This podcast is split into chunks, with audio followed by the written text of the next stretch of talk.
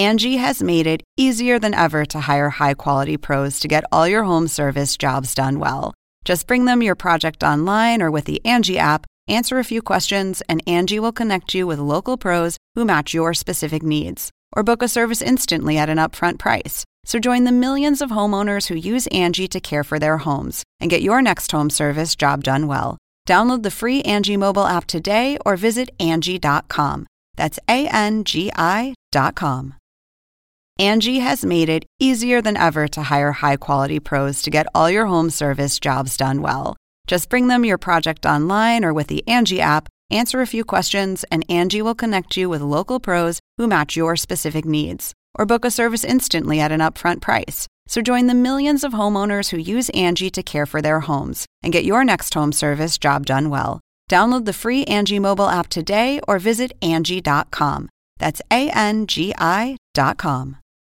Oppenheimer presenta. Llega a usted por cortesía de Sodimac Home Center. Sueña, lo hacemos posible. SAP. Innovación e inteligencia para enfrentar los desafíos en América Latina. Arcos Dorados.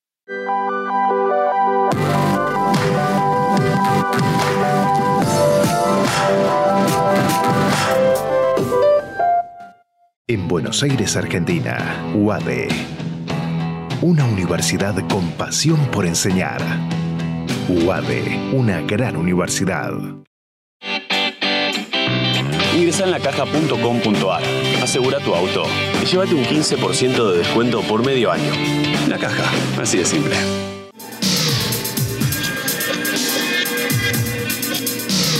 Gingroup, líderes en administración integral de capital humano. ¿Sabías que según un estudio de la Universidad de Oxford, casi la mitad de los trabajos actuales podrían dejar de existir en 10 años? La inteligencia artificial llegó para quedarse. ¿Cómo te va a afectar la automatización? ¿Cuáles son los trabajos del futuro? Andrés Oppenheimer te lo cuenta en su nuevo libro, Sálvese quien pueda. Y no te quedes atrás. Encuéntralo en librerías.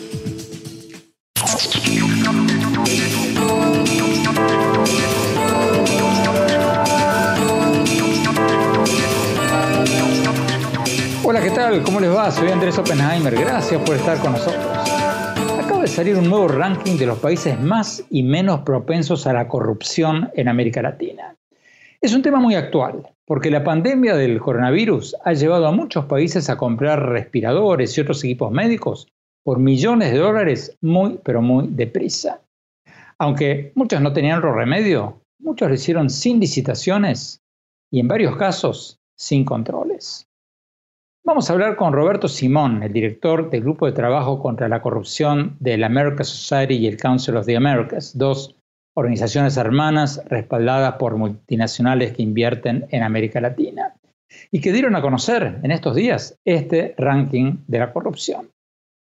Y más tarde en el programa, otro temazo. ¿Se va a acabar la primacía del dólar estadounidense? Días atrás, un conocido economista de Estados Unidos, Stephen Roach, escribió una columna en el portal bloomberg.com que dejó atónitos a muchos. La columna se titulaba Se viene un colapso del dólar estadounidense. Y el titular no estaba entre signos de pregunta, era una afirmación. Y Roach no es cualquier economista. Fue durante más de 30 años el economista en jefe de Morgan Stanley uno de los bancos más grandes del mundo. Ahora es profesor en la Universidad de Yale.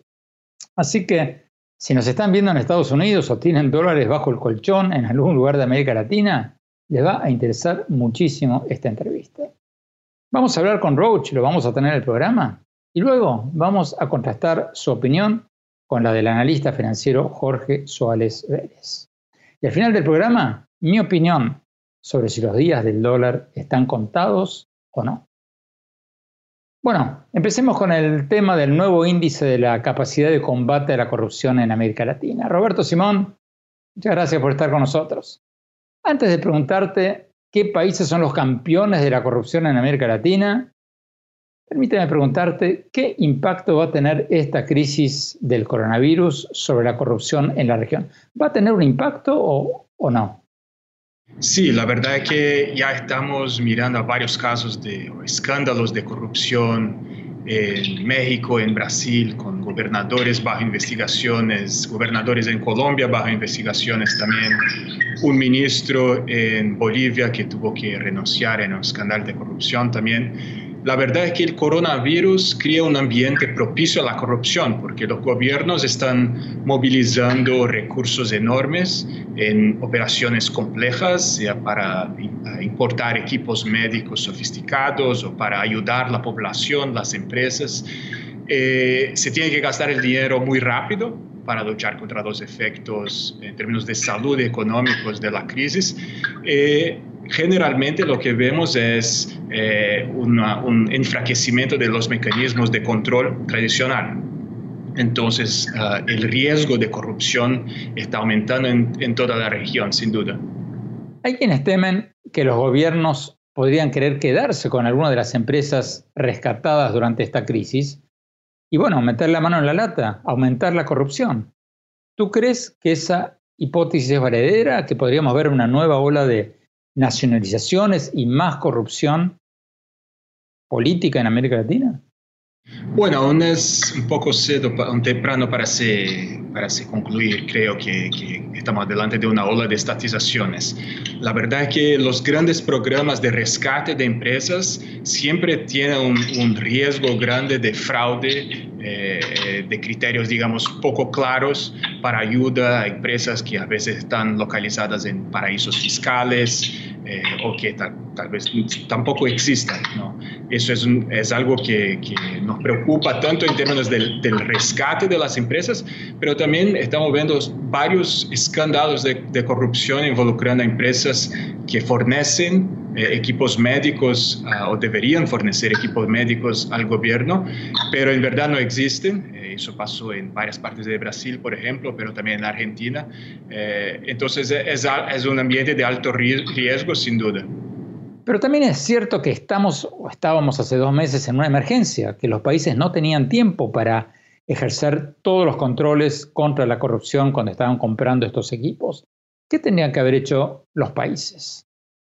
Bueno, es difícil de decir, como apuntas Andrés, es una situación muy particular, muy delicada, en, la cual eh, los gobiernos tendrían, tendrían que comprar respiradores, e equipos médicos sofisticados la respuesta siempre es más transparencia, eh, procesos, eh, mecanismos de, transparencias, de transparencia mejores, más fuertes.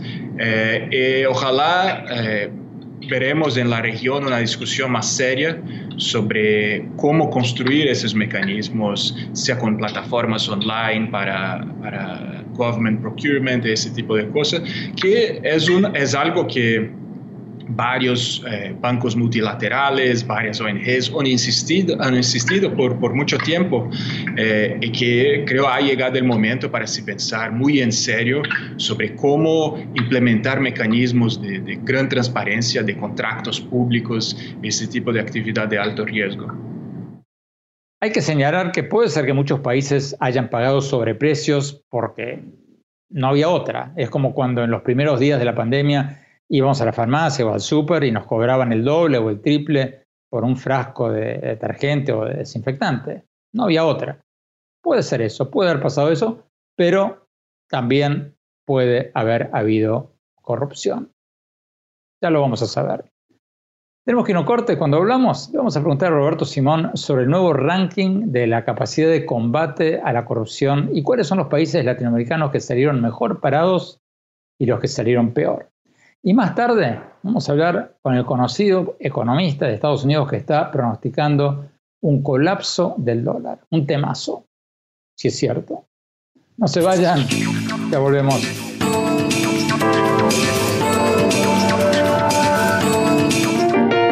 Sueña con ser el papá que tiene las herramientas para hacerlo todo. Busca, encuentra, compara Descubre la que siempre habías querido. Ven a Sodimac Home Center y llévate una o llévatelas todas. Pruébalas, siéntelas. Compra las herramientas de un super papá sin que te supercueste. y haz tus superproyectos. Encuentra más, ahorra más. Ven y haz más. Sodimac Home Center. Sueña, lo hacemos posible.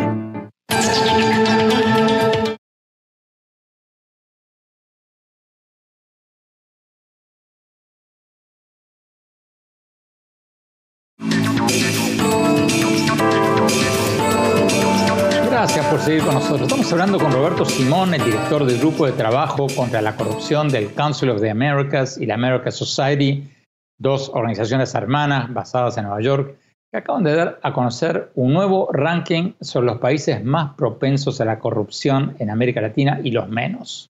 Una manera elegante de decir los más y los menos corruptos. Por lo menos esa es nuestra interpretación.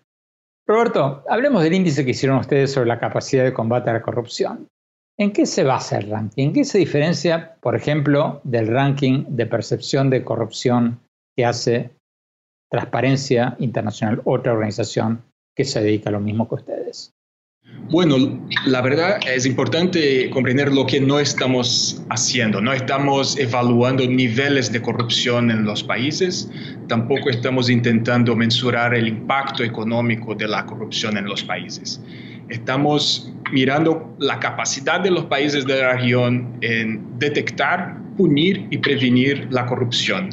Y para hacer eso, uh, mapeamos el ambiente anticorrupción, o sea, 14 áreas distintas desde la eficiencia y la independencia de los tribunales, la fuerza de agencias de lucha contra uh, crímenes de cuello blanco, lavado de dinero, hasta la calidad de las leyes que regulan las relaciones entre dinero y política o la fuerza del periodismo investigativo.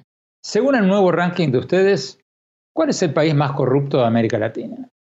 El índice no, no, mensuramos los niveles de corrupción, sino que la capacidad de los países de luchar contra la corrupción. En ese sentido, Venezuela es un caso eh, completamente extraordinario en términos de una, una, dictadura y una cleptocracia que no tiene casi ninguna capacidad de, de detectar, punir y prevenir la corrupción. Eh, hay eh, algo de positivo en la sociedad civil venezolana, eh, periodistas con, que, que, continúan a hacer su trabajo, la sociedad civil, hay algunas organizaciones muy serias, pero eh, el Estado de Derecho, la democracia en Venezuela están en un, en un estado terrible. ¿Qué otros países le siguen a Venezuela al final de la lista del ranking de ustedes? Bueno, Venezuela está en un nivel distinto, pero hay países como Bolivia, como Paraguay, como República Dominicana, que también tienen grandes desafíos adelante. Eh, en, en, algunos casos, como en Bolivia, eh, no está claro cuál será la trayectoria ahora con, con un posible cambio de, de, gobierno tras las elecciones eh, que, están, que ocurrirán este año, pero son sin duda grandes desafíos que, que, que, se, que están adelante de, de, Bolivia. ¿Y cuáles son los países menos corruptos de la región? O para usar el lenguaje de ustedes, los países que están más capacitados para combatir la corrupción. Bueno, el número uno del índice es Uruguay. Que, eh, Uruguay tiene una ventaja clara en en los tres, las tres categorías que evaluamos, la capacidad legal, democracia, instituciones políticas y la sociedad civil, medios de comunicación y sector privado. Eh, Uruguay también tiene algunas particularidades, es un país uh, pequeño con niveles de desarrollo eh, mucho más altos que el promedio de la región. Después de Uruguay viene Chile y después Costa Rica. ¿Dónde quedan Argentina y México en el ranking de ustedes? Bueno, Argentina, eh, te puedo pasar el ranking completo, Andrés, eh, pero Argentina se queda eh, por debajo de países como Brasil y como Perú, lo que es preocupante. Eh, Argentina tiene grandes desafíos en la, la, subcategoría que llamamos de capacidad legal, o sea, la independencia y la eficiencia de los tribunales, eh, la autonomía de las agencias de lucha contra la corrupción, la calidad de las leyes eh, para luchar contra crímenes de cuello blanco. Eh, eso todos son, son grandes desafíos para Argentina pero Argentina también ha tenido progreso en algunas áreas importantes. Un ejemplo es uh, la reforma en, la, en, el financiamiento electoral que, que Argentina adoptó hace algunos meses y que ya fue implementada en las últimas elecciones presidenciales. Eso en nuestro, en nuestro estudio aumentó el score de Argentina. México es una situación eh, preocupante porque Uh, desde el año pasado no hemos visto cambios significativos en la capacidad de México de luchar contra la corrupción. En México está por detrás de, del promedio regional en varias áreas que evaluamos, eh, en términos de también la independencia de, de, de los tribunales, la fuerza de, de agencias de lucha contra la corrupción. Eh, hay áreas muy promisoras también en México, por ejemplo, la fuerza de la sociedad civil, eh, que fue realmente eh, digamos, que lideró parte de los debates sobre reformas anticorrupción durante, los últimos, durante el gobierno de Peña Neto, pero que ahora está en una situación muy difícil. Es importante también decir que el presidente Andrés Manuel López Obrador ha, enfatizado la lucha contra la corrupción. Eh, la verdad que el tema ha permanecido como una de las prioridades del gobierno, pero eh, en términos de grandes reformas institucionales, sobre todo del fortalecimiento del sistema nacional anticorrupción, no hemos visto mucho, eh, entonces eso no, nos preocupa. Roberto Simón, muchas gracias por esta entrevista. Tenemos que ir a un corte. Cuando volvamos, el otro gran tema de hoy. Si la era del dólar, del dólar de Estados Unidos como la moneda de referencia mundial, está llegando a su fin.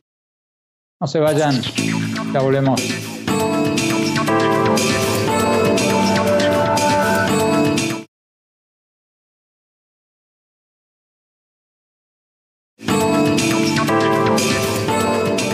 Gracias por seguir con nosotros. Pocos días atrás, conocido, muy conocido economista de Estados Unidos, el doctor Stephen Roach, escribió un artículo que dejó a muchos boquiabiertos. Pronosticó el colapso del dólar como la moneda de referencia mundial. El artículo llamó la atención porque no viene de un improvisado ni de un charlatán. Roach fue durante más de 30 años el economista en jefe de Morgan Stanley, uno de los bancos más grandes del mundo y ahora enseña en la Universidad de Yale. Y su artículo empezaba diciendo que la era del dólar como moneda de referencia mundial está llegando a su fin, textualmente. Tal como lo prometimos al principio del programa, vamos a hablar con él y luego vamos a contrastar su opinión con la del analista financiero Jorge Suárez Vélez. Doctor Roach, muchas gracias por estar con nosotros. ¿Por qué cree usted que los días del dólar como la moneda de referencia mundial están contados? ¿Porque usted cree que la crisis del coronavirus va a hacer colapsar la economía de Estados Unidos? ¿O porque cree que el liderazgo de Estados Unidos se ha desvanecido durante el gobierno de Trump? ¿O, por qué? Well, uh, contrary to widespread bueno, contrariamente a la creencia popular, la economía de los Estados Unidos era fuerte en muchos aspectos antes del coronavirus, pero débil en otros tantos. Y la debilidad para mí se puede ver desde hace mucho tiempo, con mucha claridad, en un ahorro interno muy bajo y un déficit crónico de balanza de pagos con el resto del mundo.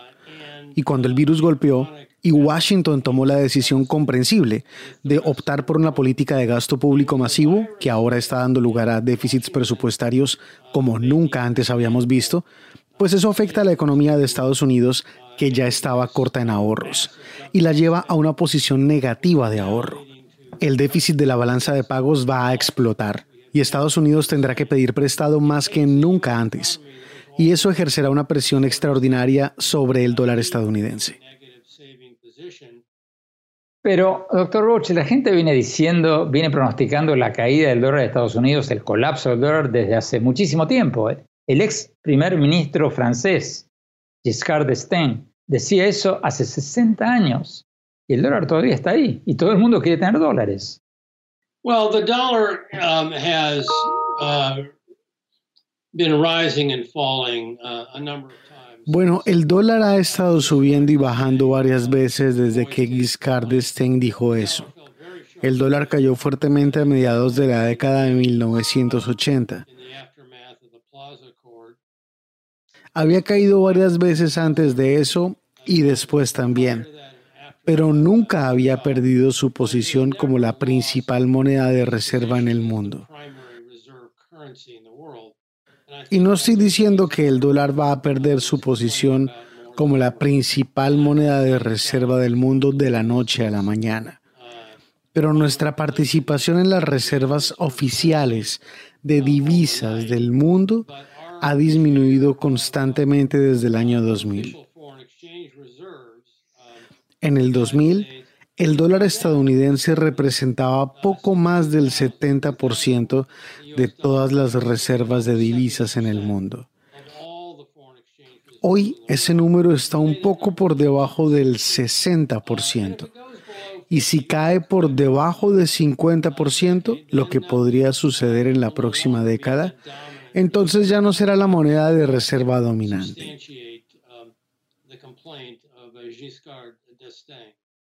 Pero el dólar se fortaleció en un 7% ahora, entre enero y abril y en un treinta y pico por ciento en los últimos nueve años, según usted dice en su propio artículo. Y la bolsa de Estados Unidos está, por lo menos, se está recuperando. Well, look, um, you know, I, think the, the day-to-day fluctuations in bueno, mira, ya sabes, creo que las fluctuaciones diarias en acciones y bonos y en los mercados de divisas son imposibles de predecir. Y lo que sugiero es que cuando salgamos de la fase de crisis por el COVID-19 y las cosas se calmen un poco más, entonces creo que será más evidente para los mercados financieros en general y los mercados de divisas en particular que hay un problema de balanza de pagos que los Estados Unidos debe resolver. Y entonces el dólar comenzará a caer en el corto plazo, con mucha incertidumbre y temor, el dólar puede beneficiarse porque todavía es visto por muchos como un refugio seguro, que la gente se apresura a usar por miedo y no por lógica. Vamos a Jorge Suárez Vélez. Eh, Jorge Suárez Vélez, ¿estás de acuerdo con Stephen Roach en que los días del dólar como la moneda de referencia mundial están contados o no? digamos que sería difícil que estuvieran más en desacuerdo. A ver. A ver, yo creo que si algo ha ocurrido durante toda esta crisis del COVID es que eh, lo que esto ha refrendado es eh, la enorme confianza que el mundo tiene en el dólar como refugio de valor. Eh, esto incluye a no solo a los estadounidenses, incluye a europeos, asiáticos, latinoamericanos y a quien me digas, al grado que la Reserva Federal tuvo que eh, darle provisiones de, dólares a una serie de bancos centrales del mundo, entre los que se encontraban el mexicano y el brasileño en nuestra región. Es decir, eh, eh, la, certeza que existe es que el, el, respaldo, digamos, de la Reserva Federal sobre esta moneda que es de aceptación universal eh, hace que en cualquier momento de crisis el, ahorro se dolarice. Y lo vimos en eh, cómo se movieron los, eh, tipos de cambio, digamos, fortaleciendo el dólar por la enorme demanda que se generó. Entonces, la, la, pregunta que yo me hago cuando oigo a alguien como Roach es, ¿cuál es la alternativa? Pero, Jorge Suárez Vélez, ¿qué respondes al argumento de Roach y de muchos otros de que Estados Unidos está teniendo déficits monstruosos y que eso va a debilitar el dólar. Lo que yo le preguntaría al señor Roach es qué opina de los déficits europeos y del déficit de China. O sea, eh, sí, ciertamente hay un déficit grande, no, por mucho no es el más alto en la historia, hubo déficits mucho mayores después de la Segunda Guerra Mundial. Eh, y lo, lo, creo que el único argumento que yo compraría es el hecho de que eh, creo que la administración de Trump se ha equivocado exagerando en el, uh, uso de los mecanismos monetarios que, permiten que todo el mundo utilice los sistemas, eh, eh, digamos, bancarios de Estados Unidos, o sea, el, bloquear el acceso a estos como eh, instrumento para sancionar, ¿no? Ya sea a Irak o a quien me digas, ¿no? Eso sí creo que ha sido un gran error porque estás incentivando a que tiene que surgir una alternativa, porque si no, países como China, por ejemplo, de repente podrían verse marginados de la transferencia de divisas de todo el mundo. Pero, pero solo eso lo veo como algo que realmente eh, podría eh, lastimar, digamos, esta eh, predominancia del dólar. Tenemos que ir a un corte. Cuando volvamos, le vamos a preguntar al doctor Roach y a Jorge Suárez Vélez lo que muchos de ustedes se estarán preguntando en este momento. Si creen que la moneda china va a ser el nuevo referente mundial o eso es un cuento chino.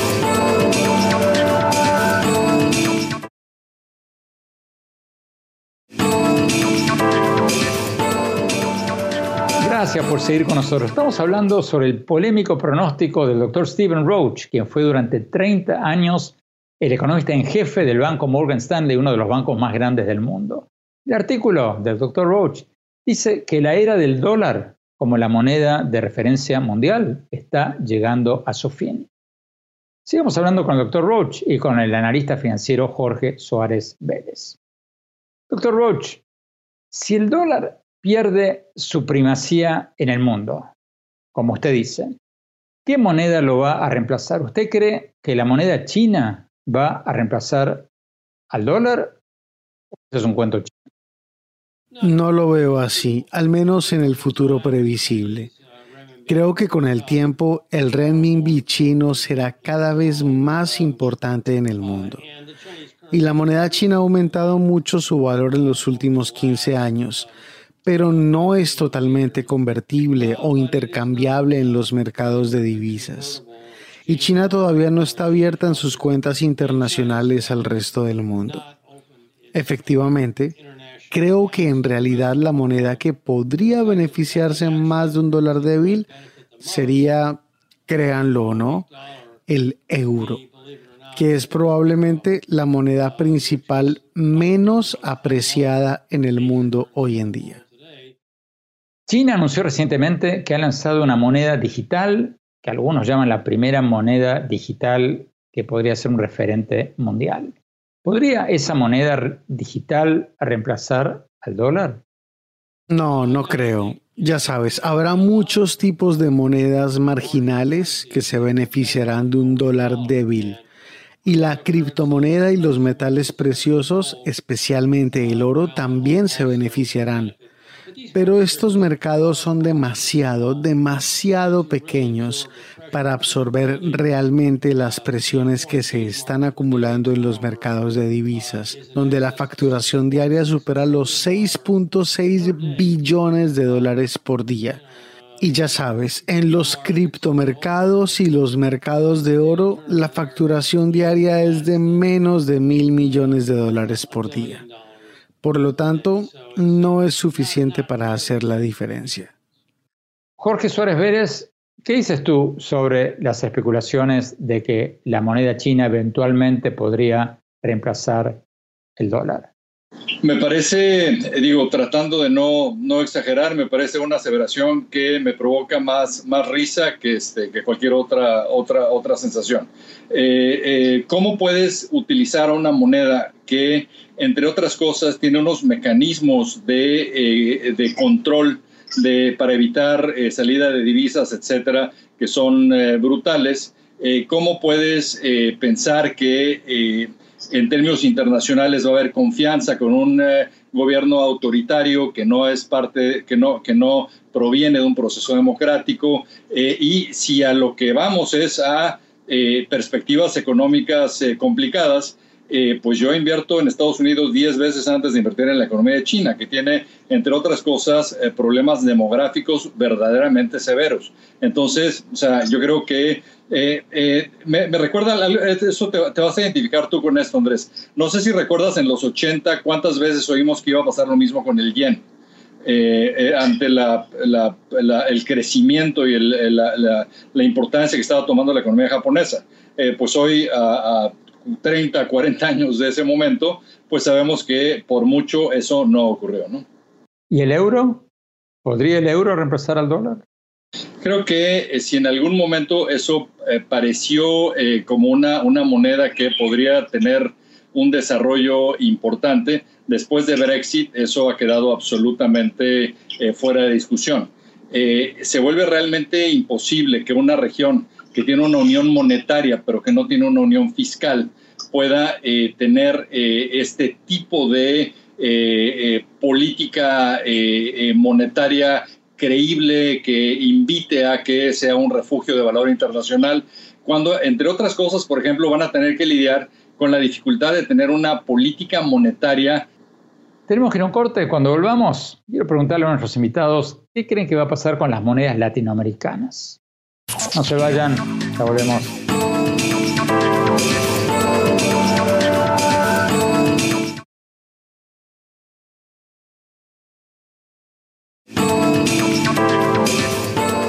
Gracias por seguir con nosotros. Estamos hablando con el doctor Stephen Roach, el economista que fue durante más de 30 años el economista en jefe de Morgan Stanley, uno de los bancos más grandes del mundo, y que hace pocos días escribió un artículo explosivo que decía que la era del dólar como moneda de referencia mundial está llegando a su fin. Sigamos hablando con él y con el analista financiero Jorge Suárez Vélez. Doctor Roach, ¿qué cree usted que va a pasar con las monedas latinoamericanas? ¿Van a seguir perdiendo valor? Y si es así, ¿en qué monedas se van a refugiar muchos latinoamericanos? Creo que ahora están mucho más inclinados a quedarse con el dólar. El riesgo es que permanezcan con el dólar durante demasiado tiempo y luego sean penalizados a medida que el dólar caiga, como sospecho que ocurrirá creo que sería mejor diversificar sus tenencias de divisas en euros, posiblemente incluso en yenes. Jorge Suárez Vélez, ¿qué crees que va a pasar con las monedas en América Latina si se siguen depreciando respecto al dólar? ¿Tú crees que países endeudados y con alta inflación como Argentina van a tener que dolarizarse? Yo creo que sería un grave error eh, dolarizarlas precisamente por el mismo eh, criterio que mencioné antes de Europa. El que dicta la política monetaria sobre el dólar es la Reserva Federal y lo hace de acuerdo a las necesidades de Estados Unidos si de repente tú tienes una tremenda expansión económica en Estados Unidos este, y tú estás en franca recesión, pues pueden acabar eh, teniendo una política eh, monetaria que te, sepulte. Le pasó a Ecuador, de hecho, eh, por precisamente depender del dólar. Entonces, yo creo que esa no va a ser la alternativa, sin embargo, sí recojo tu preocupación sobre la posibilidad de devaluaciones porque ciertamente lo que estamos viendo como producto de la pandemia son eh, economías latinoamericanas contrayéndose, contrayéndose fuerte. O sea, ¿tú crees que las monedas latinoamericanas se van a seguir depreciando? La lógica sería que sí, eh, precisamente porque eh, la demanda por estas monedas va a caer como consecuencia de bajo crecimiento económico y en el caso de algunos gobiernos, por ejemplo como el de México, que eh, ante el populismo que ha mostrado y la falta de respeto a la inversión privada, pues hay muy baja demanda por pesos para hacer transacciones e inversiones en México. Entonces, eh, la lógica sería que gradualmente serán monedas que se irán depreciando, a pesar de que creo que los bancos centrales en general han hecho un buen trabajo. Muchas gracias, doctor Roach. Muchas gracias, Jorge Suárez Vélez. Tenemos que no corte cuando hablamos, mi opinión sobre lo que hablamos hoy el nuevo estudio sobre la corrupción en América Latina y si los días del dólar están contados. No se vayan, ya volvemos.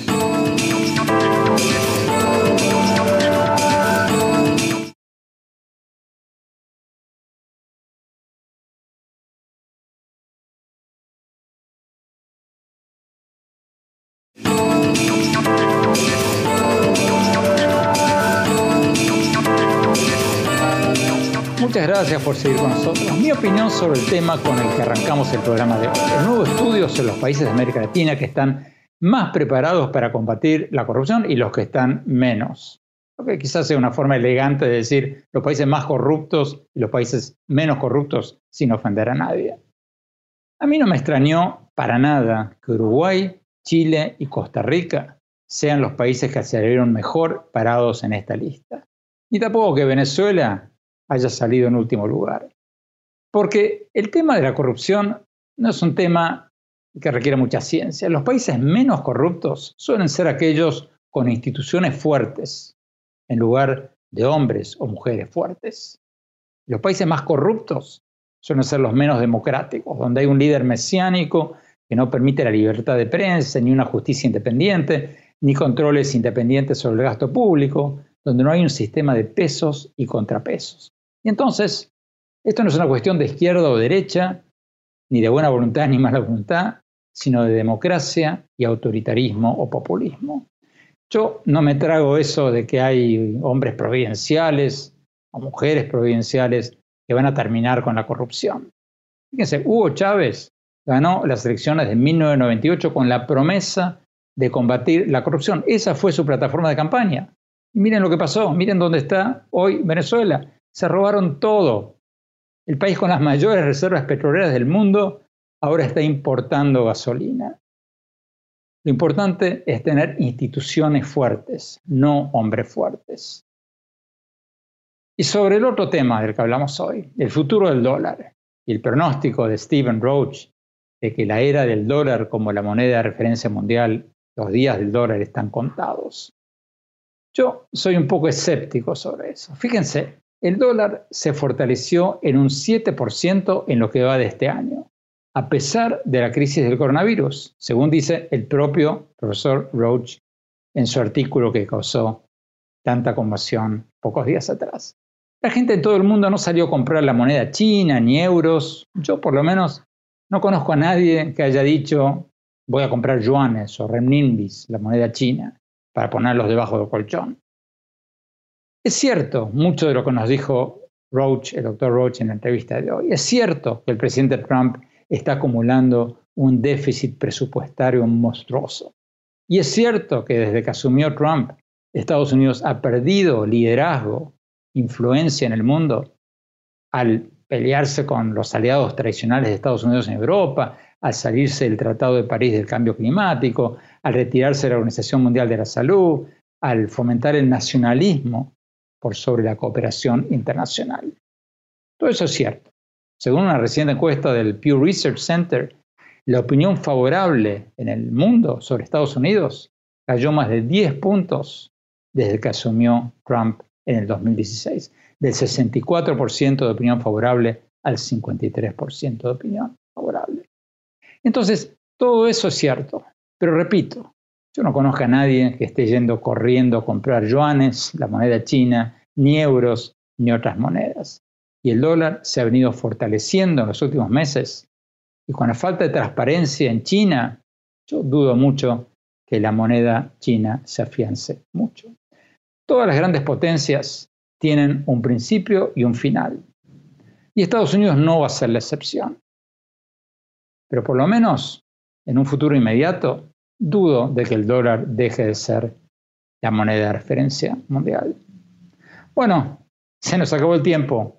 Gracias por habernos acompañado. Como siempre, los invito a visitar mi blog sobre política, economía, tecnología e innovación en la página web andresopenheimer.com.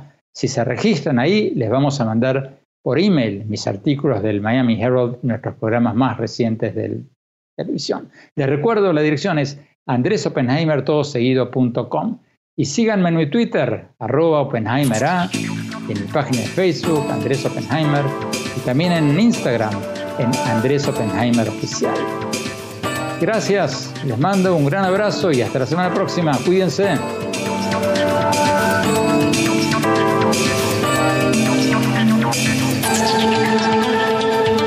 Oppenheimer presenta. Llega a usted por cortesía de Sodimac Home Center. Sueña, lo hacemos posible. SAP. Innovación e inteligencia para enfrentar los desafíos en América Latina. Arcos Dorados.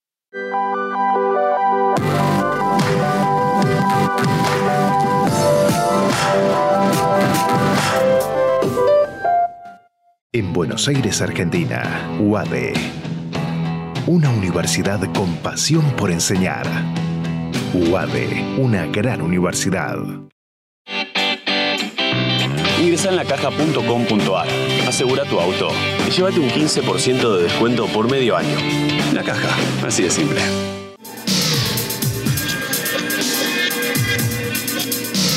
Group, líderes en administración integral de capital humano. ¿Sabías que según un estudio de la Universidad de Oxford, casi la mitad de los trabajos actuales podrían dejar de existir en 10 años?